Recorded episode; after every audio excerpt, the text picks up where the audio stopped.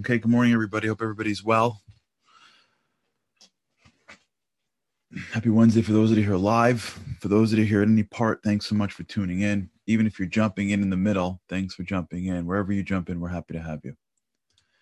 We've been talking yesterday about this idea of honor and how honor, really, honor is of the most important traits that we're going to develop it's it's where our eyes go. It's the direction of our lives. But in developing honor it starts with recognizing the depth in everything that i'm doing but where it leads us to and where we were left yesterday with. And this is really the domain of how honor builds. Honor doesn't build necessarily through trying to find it in our lives. It manifests in that area. The work, the domain of the work that we do is in finding it in other people. The more we honor other people, the more we are aware of the depth in somebody else's actions, the more we condition ourselves to find the values and the traits and the virtues of somebody else, the more it manifests in ourselves. And the reason is intuitive, which is if it's honor, it applies to all of us if we all are spiritual beings with a physical body, if we all have virtues that are beyond the surface, if we all come from a piece of the divine, if we all have more, then it really doesn't matter if it's me or you. Like at its core, right? At the end of the day, if I and you share the same traits that we're both souls and we both have virtues and we both have traits and we both have potential, then from a just straight logical perspective, the virtues in you and the virtues in me are, are somewhat similar.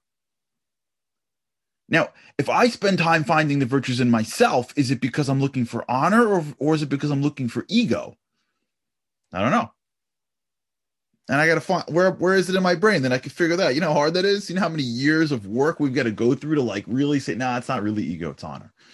This happened so many times in life, right? Nah, not really. Like, it's not for my honor. I, I, I, it's for the position. I'm, I'm, I happen to be the head of this thing, so like, I have to demand this level of honor. I, it's not. I'm trying to teach you how to respect adults. Right? Okay, there's truth to that. You got to teach children how to respect parents. You got to teach people how to respect teachers for sure. But like the person who's like holding strong on the honor, is it because like they're being selfless in their teaching the other person? Or there's a little bit of like, hey, listen,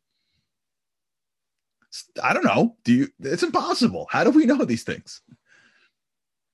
We know these things by how much honor we give other people if somebody else's honor is being disparaged and we can care less. And then it comes to our honor or people that we know and loves honor we go crazy then maybe really it's not about honor. Maybe it's really about us. So when we think about real honor what's the domain we have to work in? The domain that the work takes place is in the domain of others as we train ourselves, as we push ourselves past the comfortable, which is what you say and what you do is who you are, which is how we live our lives. What you do is who you are. I don't need to know more about you. What you say, where you, this is the new, the latest thing is who you voted for. That's the latest, right? There's a concept now. Do you ever hear like this people are getting divorced over their political parties. You can't have a different opinion than me. You can't. Because your political opinion is who you are.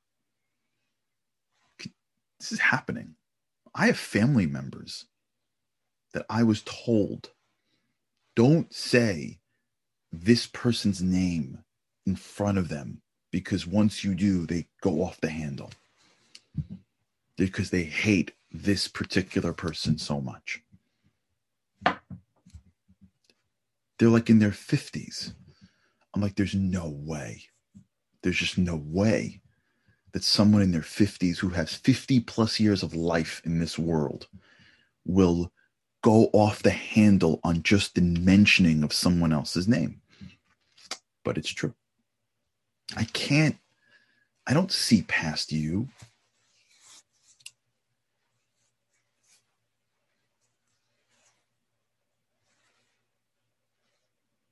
When we work, I'm smiling at Rob's comment. When we work on somebody else, when we spend time seeing somebody else, we start to develop it in ourselves. That's why in the famous Ethics of Our Father, Pirkei Avot, one of the great rabbis, a rabbi named Ben Zoma, said, Who is honored, he or she who honors others.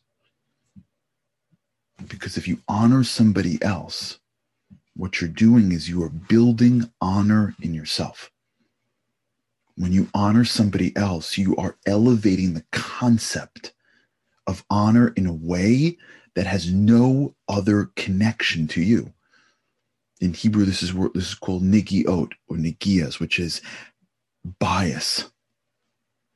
I don't know if I'm searching for my honor because it's the right thing to do or it's because it's the ego thing to do. But when I search it for the students that are in front of me, when I search it for the family in front of me, if I could sit at my own family table and see the people around me and start to search for virtues in somebody else. If I can hear somebody else's opinion, and as opposed to reacting in a way that disparages them in my mind or in my thoughts or in my words, start to slow down and look at them and search for virtues if I can meet people across the table and stop looking at them for who they are in terms of how they look or what they can do for me or how much money they have, but I can look to them and listen to their speaking and listen for the depth that they possess because they're human beings and human beings are spiritual beings. The more I train myself to search for the humanity in other people, the more humanity and the more spirituality becomes where my brain goes. Because as we spoke earlier, we all have schemas, and schemas are mental filters because we can't take in every bit of information. And one of the great mistakes that we make every day is that we think that spirituality is up. We think it's like above the heavens we're, we're God and the world to come. It's all like living somewhere in the sky somewhere. Spirituality isn't up. Spirituality is in. It's in everything. The divine is in everything, which means it's in human beings. It's in this, this world. So the reason why I can't perceive it, the reason why I can't see it, the reason why I don't feel spiritual isn't because I can't reach it or because I don't have a background for it if I didn't go to this right school or come from this family, then I, or if I can't read these words, then all of a sudden I can't access spirituality. That's not how it works. Of course, schools and knowledge and words can give you greater perspective of spirituality. But the idea that I can't live a spiritual lifestyle, when I mean spiritual, I mean a deeper, more meaningful, more satisfying life. I don't need the physical world as much. I don't need this much physical to make me happy. I go deeper. I don't need a thousand friends to like me. I can have two in which I am connected to. The depth of life is what gives us the satisfaction of life. I can sit in front of one bit of work or one book or one person or one thing and be totally immersed in that person's essence that it satisfies me at a level that the surfaceness can't. That's why people are so unsatisfied with their stuff. Mm-hmm. Because I can't possibly be satisfied with the thousand things that I'm dealing at the surface level. So I am constantly overwhelmed with stuff that I'm turning to, but there's nothing that satisfies me at a deep level. Well, how do I get that? It's your schema. It's our schemas. We can't see it because there's so many things happening. We're taking such big steps, like we said yesterday, that my eyesight's dim. I can't see it because I'm not conditioning myself to engage in relationships at a level of depth. So I can have tons of friends and be alone. There are a lot of people like this.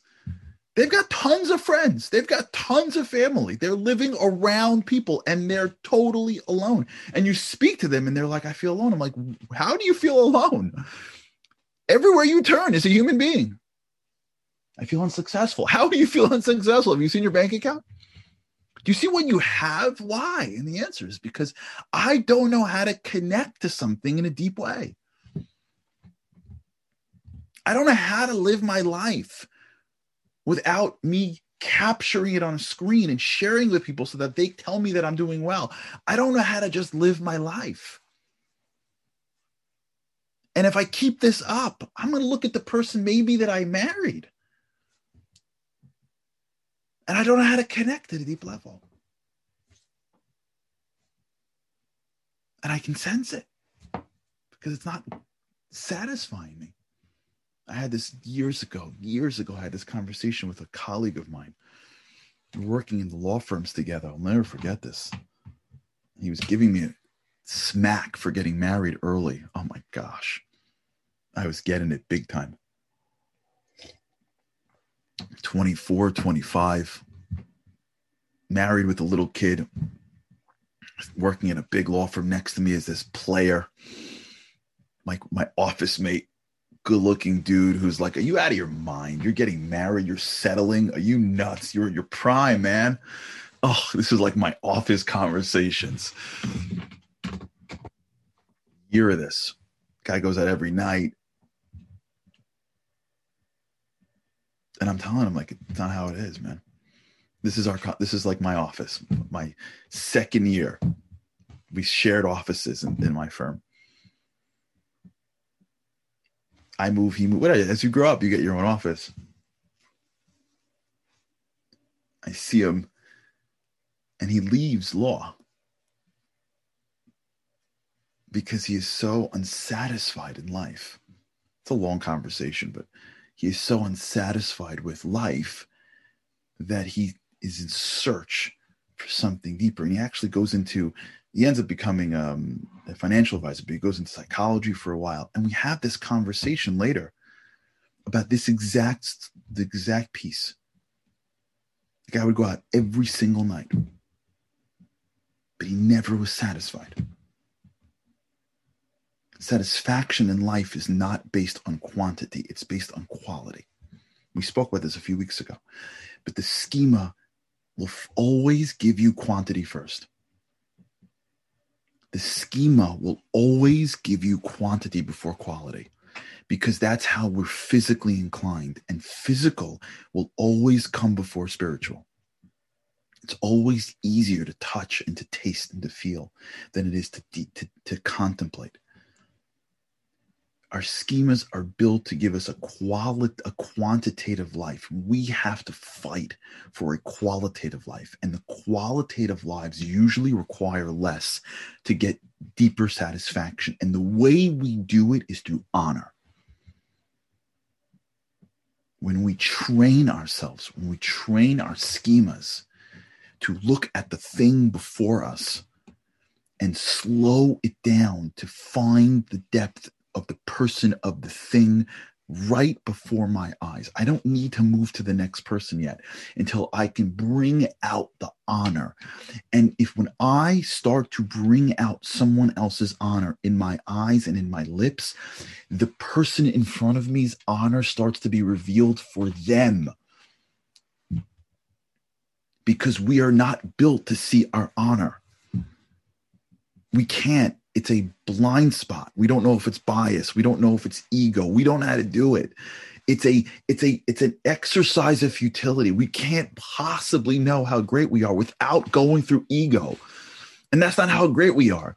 So it's because I am biased in my own self. I don't know how great I am. there's a piece of us that will never come out until somebody sees it in us. Now, at the core, God sees it in us. And once we start to realize that the challenges that we get really is God seeing in us, which is maybe another conversation, then we get to the next level where we don't need people to bring it out in us. Abraham didn't need someone else to bring it out in him. He, he got it through God, but that's already like advanced stuff. At the very basic, for us to navigate and to live with the truth sense of who we are, the virtues that are within us need to come out. It comes out through each other. I mean, we have the when we have people in our lives and we work to change our schemas to use our eyes to see them and not to take from them what is quant- quantitative, but to move to qualitative relationships, to see the greatness in somebody else and to look for it and to find it and to bring it out, even if it's surrounded by stuff that we don't like. It's not like we're going to find a diamond and we just like pull it out. People are complex. But to find something that is the virtue in the person before us and either to think it or to say it, it brings it out in them that they never would have had on their own. I once saw this stat. Oh, I think my mom did this research that, that in order to be successful in life, you need one person to believe in you. One person to believe in you in life besides yourself. Everybody needs somebody else to believe in them. Everybody needs somebody in this world to think more of them than themselves. Yeah, it could be a third grade teacher. That's why people keep on doing that. I told you the story. I told you the guy's name, Yotav Eliach. Told you this story. I don't know if I told you this story or not. Let's see what time it is. I'll tell it to you very quickly. When I was in high school, we had this thing called seminar, which was like this seniors and freshmen retreat. And it was like a big deal. I wasn't the best. I was very involved in the school. I just played two sports and the government, but I, I couldn't sit. I wasn't the best student in the slightest. I went to an academic school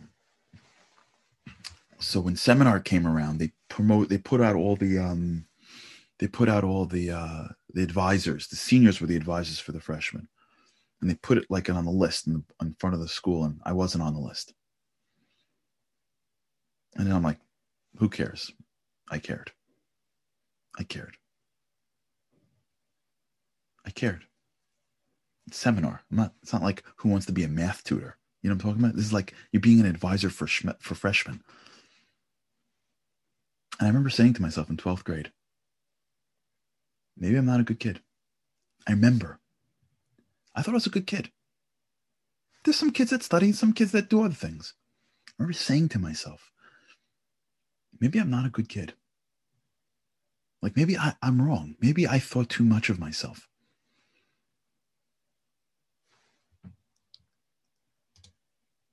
And I went home that's a good question. I'm gonna Andy save Terry's question for Friday. Terry, excellent question. Let's save it for Friday. I want to talk about it in depth. I went home that I made my mother pick me up early. I, I blew out the, the day. And I was a tough guy. I was a tough guy in high school. Too cool for everything. That night, my, my, my ninth grade elective teacher, I was in 12th grade my ninth grade elective teacher, a man named Yotav Eliach, who's now principal of a school called the Rambam. He called me, but his father is also Rabbi Eliach. He was the principal. So my mom picks up the phone. She goes, Rabbi Eliach's on the phone for you. I'm like, I wasn't in school. How could I get in trouble? The principal's calling for me? Pick up the phone. It's Yotav Eliach, ninth grade. I mean, I went with him for the summer in 10th grade. He hadn't seen me in two years.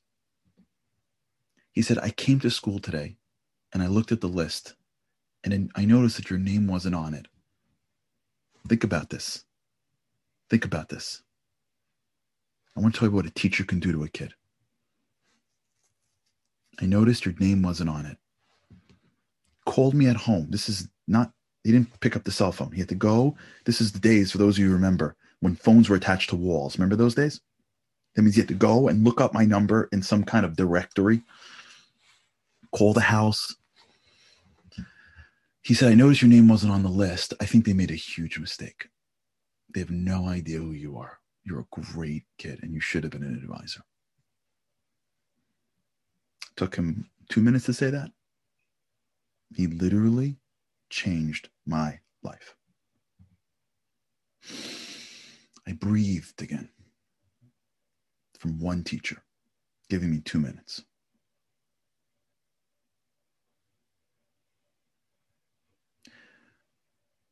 We need to honor the people around us, those below us, so to speak, those above us that seem to be perfect when they're not. They seem to be above the need for compliments when they're not. The people around us, when we start to, sh- to clean our lens, to see virtues in other people, we honor them, we bring out the greatness in them, and we bring out the greatness in ourselves. That's how we are honored. And then we bond ourselves to people in ways that are so much more satisfying than what they can do for us. Some of the greatest things in life are free. And we have a life that can be incredible for free if we just are focused on the right thing. Okay, we'll talk about this. Thank you, everybody. Um, try it today. Look, look at somebody today. Maybe even compliment them. Maybe even reach out to one person and speak about their virtue. It's going to blow them up. tell you, it's going to blow them up. Be careful. Together, one person, one time, we can make a huge difference on this world. That's our power. That's why God gave us eyes and a mouth, my opinion, to give it to somebody else. Okay, I gotta go. You have to go. I gotta go. It's already past 9:20. Can't wait to see you tomorrow. Have an incredible day, and with God's help, I can't wait to see you tomorrow.